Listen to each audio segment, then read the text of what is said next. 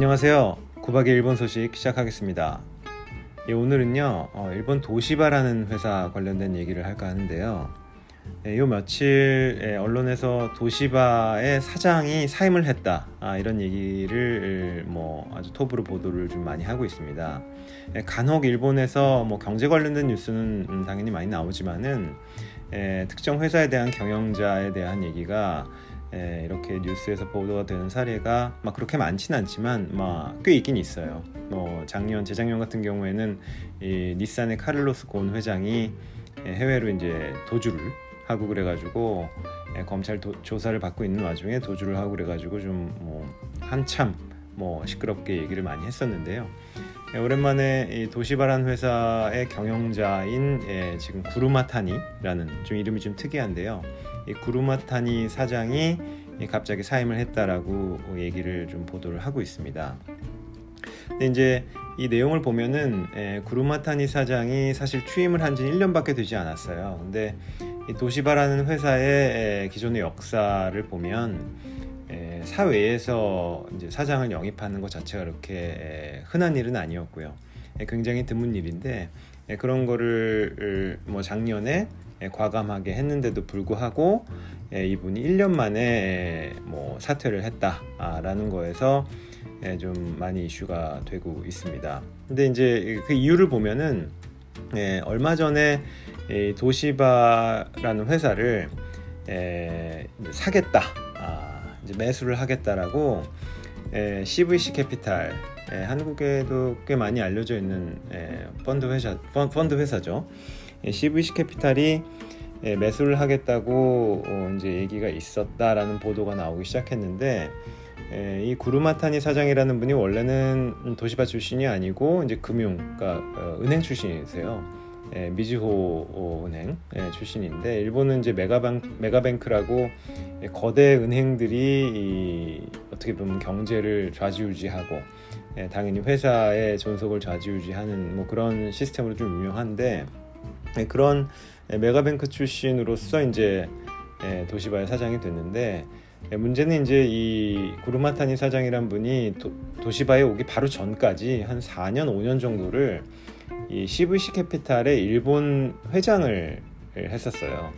그래서 이게 뭐냐 도대체 이 양반이 CVC 캐피탈의 도시바를 팔아 넘겨서 자기가 예, 사장을 하고 해먹으려고 한 거 아니냐 뭐 이런 식의 이제 여론들이 막 생긴 거죠. 그래서 지금 언론에서 보도가 되는 게 이 좀 구르마탄이라는 사람이 이 도시바라는 예, 기업을 예, 한마디로 뭐 어떻게 하려고 했다라는 이런 쪽으로 좀 비춰지는 부분들이 있어요.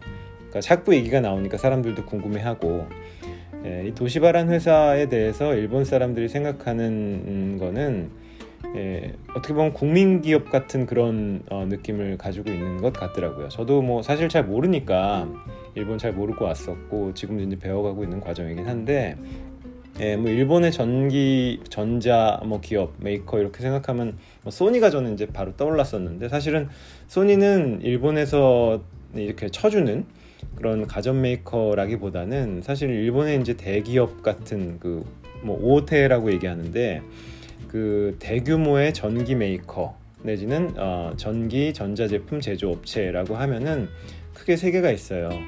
예, 그게 이제 히타치, 도시바, 미츠비시 이렇게 세 개의 회사가 이제 예, 제일 큰 회사고 어떻게 보면 소니는 이제 맛집에 해당하는 뭐 그런 뭐 회사인 거죠. 그래서 도시바는 에, 뭐 일본에서 최초로 백열등 만들고 형광등 만들고 냉장고, 전자레인지, 청소기 뭐, 뭐 이런 것들을 일본에서 최초로 만들어낸 회사이고요. 에, 뭐 1870년대에 일단 창업이 됐고 어, 뭐잘 아시겠지만 일본에 뭐 옛날부터 있었던 그 예, 미쓰이 재벌 그쪽에 이제 전자제품 만드는 회사죠. 근데 전자제품뿐만이 아니고 지금 이 회사는 뭐 벌써 오래됐지만은 그 우리 전철, 예, 기차 이런 것들도 만들어 가지고 뭐 일본뿐만 아니고 이제 해외 수출도 하고 있고요. 저도 예, 여기 와서 뭐 전철 같은 거 타보고 도시바가 붙어 있어가지고 이게 전철에다가 무슨 납품을 일부 부품을 하나보다 생각을 했는데 그게 아니고 아예 그런 예, 제작을 하죠. 그래서 전자제품 플러스 중공업까지 하고 있는 그런 회사입니다. 규모가 굉장히 크고요. 에, 뭐 일단 지금은 여기는 이제 지주 회사의 모습을 가지고 있지만은 뭐 그 안에서 하고 있는 일들 중에 좀 굵직굵직한 걸로 보면 이 가전도 하고 있고 그리고 이제 메모리 반도체, 예, 삼성전자가 하고 있는 메모리 반도체가 이제 굉장히 이제 캐시카우 역할을 해주고 있었고요. 그리고 원자력 발전소 어, 관련된 사업을 크게 하고 있었죠. 이 회사가 에, 뭐 보면은 한 70조, 80조 정도 어, 매출을 내는 한뭐 6, 70조 정도의 매출을 내는 회사였었어요. 근데 에, 이 회사가 이제 뭐 자기의 어떤 사업의 중심 축을 이런 뭐 그 원자력 발전소 쪽에다가 많이 힘을 좀 과도하게 넣은 시점이 있는데 그게 2005년 6년 이럴 때였어요. 그때 이제 미국의 웨스팅하우스의 원자력 발전소 건설 부분을 인수를 하면서 힘을 팍 넣었는데 그 다음에 리만 브라더스 사태가 터졌죠. 어, 근데 리만 브라더스 사태가 일본에 상당히 임팩트가 있었 는데 물론 한국에도 많이 있었지만은 있었는데 그걸로 이제 확 꼬꾸라지기 시작한 계기가 됐고요. 그러고 나서 도시바가 지금 굉장히 안 좋아진 상황이 된 여러 가지 사건들이 있었는데 이 원자력 발전소 이제 건설 사업 같은 것들에 이제 적극적으로 참여를 하게 되고 사업의 축을 그쪽으로 이, 동을 이제 하다 보, 하, 면서 사실은 굉장히 악재들이 겹쳤어요. 그리고 이제 웨스팅 하우스를 인수하고 퍼포먼스도 안 좋고 돈도 너무 많이 들어간 상태니까 예, 흑자가 안 나는 상황이고. 근데 그런 거를 어떻게 좀 막아보려고 하다가 엉뚱한 짓을 하게 돼서 2015년도에 예, 부정회계, 예, 분식회계를 한게 예, 걸리게 되죠. 그래서 분식회계를 해가지고 난리가 난 거죠. 그러고 나서 2017년에 웨스팅하우스가 이제 파산을 하게 되고요. 거기서 이제 손실을 너무 크게 입다 보니까는 회복이 안 되는 상태가 됐어요. 그래서 2015년부터 정말 암울하게 일본은 사실은 뭐 구조조정이라든지 이제 뭐 이런 거, 뭐 인원을 사, 인원을 이제 뭐 사람을 자른다든지 이런 것들에 대해서 굉장히 터부시하는 경향이 많이 있거든요. 근데도 뭐 상당수의 인원들을 구조조정을 하기도 했고 에, 그리고 뭐 무엇보다도 사업을 매각을 많이 했죠. 에, 우리나라도 이 도시바의 반도체 사업의 매각에 참여를 한 해 만에 해가지고 SK 하이닉스가 들어간다고 얘기도 했었던 적이 있는데 뭐 가전 사업 같은 경우에는 이제 백색 가전하고 뭐 TV 부분 뭐 잘라서 팔고 다 중국에 팔았죠. 뭐. 네, 팔고 예, 반도체 부분도 뭐 예, 뭐 일본 정부에서 예, 펀드 만들어 가지고 인수를 하고 뭐 이렇게 하기도 했는데 이런 에, 참 어려운 시기를 겪고 결국에 좀 회복을 네, 어떻게 보면 추스려 가지고요 회복을 해 가지고 작년에 그러니까 올해 초죠 올해, 올해 1월에 다시 상장을 하게 됐어요. 예, 근데 그 와중에서 외국계 자본을 엄청 많이 받아들이고 이제 회복을 했는데 엉뚱하게 구르마탄이라는 사람이 그 외국계 자본들을 잘 관리하기 위해서 당신이 그쪽에 식견이 있으니 와라라고 했더니 이제 회사를 완전히 이 외국계에다가 팔아버릴 생각을 했다. 이게 이제 일본은 예전에 버블 시기가 끝나고 버블의 그 붕괴의 타격을 입으면서 벌써 한 40년 전 얘기가 되지만은 그때 일본의 핵심 회사들이나 이런 것들이 팔릴 수가 있다라고 해서 엄청나게 겁을 많이 먹고 뭐 영화나 비디 뭐 영화나 이제 드라마 같은 거에서도 하게타카 펀드라고 해가지고 일본의 똑똑한 사람들이 일본의 회사들을 패키징을 잘 해가지고는 외국계 펀드랑 결탁을 해서 회사를 사서는 다 산산조각을 내가지고 팔아버린다.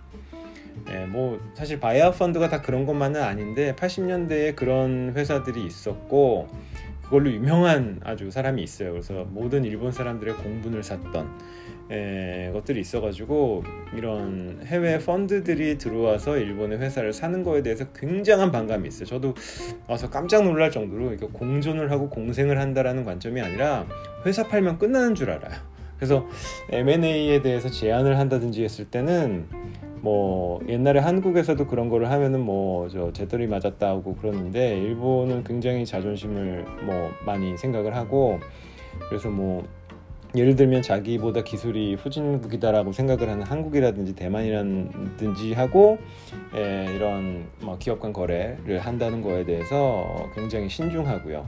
뭐 그런 부분들이 많이 있습니다. 뭐 그래서 그게 이제 이게 지금 상당히 이슈가 되고 있는데 이제 보면은 이게 사실 도시바가 이렇게까지 망가진 데에는 사실은 그 자민당 정권이 상당히 영향을 많이 줬어요. 그 지금 제가 지난번에서 지난번에도 말씀드렸고 지금 원자력 발전소에 대한 그 오염수 방류에 관련된 문제가 있는데 이게 예, 일본의 주요 어, 그 전기 발전 에너지원을 이 원자력으로 하겠다라는 것이 공식적인 자민당의 어떤 근본적인 경제 정책 중의 하나고요. 예, 이제 그 와중에서 이제 아베라는 인물이 그 핵심에 있고 어, 그런 어떤 노력의 일환으로 도시바도 과도하게 투자가 들어갔던 부분이 없지 않아요. 근데 그게 이제 웨스팅하우스 같은 경우 손실이 많았던 이유 중에 하나가 사실은 뭐 자기들이 의도한 건 아니지만 후쿠시마 사태가 터지면서 미국 내에서 원자력 발전소를 짓는데 안전 기준 같은 걸 엄청나게 강화를 했거든요. 그래서 그거를 위해서는 비용이 엄청나게 들어가고 현재 짓고 있는 원전 원전 같은 경우에도 추가적으로 이걸 해라 저걸 해라 이런 요구들이 많이 들어가니까 계속 손실이 나기 시작한 거죠. 그런데도 어, 지금 아베상 같은 경우에는 지금 배후에서 원자력 발전소를 더 지어라 더 지어라 그리고 지금 뭐 발 뭐 지금 발전을 하지 않고 있는 원, 원자력 발전소의 로 같은 것도 폐로하지 말고 다시 이제 하자 재가동을 시키자 뭐 이런 쪽으로 계속 드라이브를 걸고 있어요. 뭐 이분들이 무슨 생각을 가지고 그런지까지는 제가 아직 잘 모르겠지만 나름대로는 장기적인 안목을 가지고 발전 에너지원을 가지고 가야 된다. 아 발전 에너지원을 원자력으로 해야 된다라는 생각이 있는 것 같은데 어쨌든 계속 밀어붙이고 있고 예, 그래서 도시바하고 무슨 이권의 결탁이 있는 거 아니냐라는 얘기들도 지식인들 사이에서는 있어요. 근데 에, 예, 지금 같은 경우에 스가상은 어떻게 보면 꼭두각시처럼 일을 하고 있다 보니까 지금 정권에서 예를 들어 도시바의 에, 지분을 외국계로 넘기게 되거나 아, 그 지분을 넘기게 될 때 또 뭐 일본을 잘 알고 있지만 외국계 자본과 결탁한 사람들이 들어와서 정권이 잘못한 일이라든지 이권 이런 걸 다 덮어줄 수도 있는 그런 기회를 제공하는 거 아니냐 하는 거에 대해서 에, 의심의 소리도 좀 나오고 있습니다. 근데 어쨌든 뭐 그런 자본과 결탁해서 뭔가를 덮으려고 하는 것들이 있는지 없는지 모르겠지만은 에, 일본의 전반적인 여론은 에, 도시바는 국민 기업이기 때문에 에, 외국의 자본이 들어와서 인수를 한다든지 그래서 또 구조조정이 나, 되고 어, 산산조각 나는 것은 방치할 수가 없다. 뭐 이런 식의 여론들을 보고 있죠. 여론들을 이제 내고 있습니다. 근데 뭐 아시겠지만 일본 같은 경우에도 에, 일단 주요 이 핵심 산업들을 보호하기 위한 부분 그리고 특히 이제 이 도시바 같은 경우에는 군수 산업들도 꽤 있어요 자기 사업 안에서. 에, 그리고 주요한 전력 기관 산업 같은 걸 하기 때문에 일본 정부에서 노하면 에, 외국계 자본이 들어와서 완전하게 인수를 하는 건 어려운 일인데 에, 일본 정부가 어떻게 대응을 할지 하는 부분은 예, 지금부터 한번 음, 음, 어떻게 추이가 진행이 되는지를 보는 게 예, 뭐 좋지 않을까. 네, 좀 뭐 사실 저도 굉장히 궁금하고요. 어떤 식으로 일본 정부가 대응을 해서 이번 예, 도시바의 M&A 관련된 일을 마무리를 지을지 한번 예, 귀추가 주목이 되는 부분이 있습니다. 예, 그럼 오늘 이만 아, 여기까지 하고요. 어, 다음에 또 다시 찾아뵙도록 하겠습니다. 예, 감사합니다.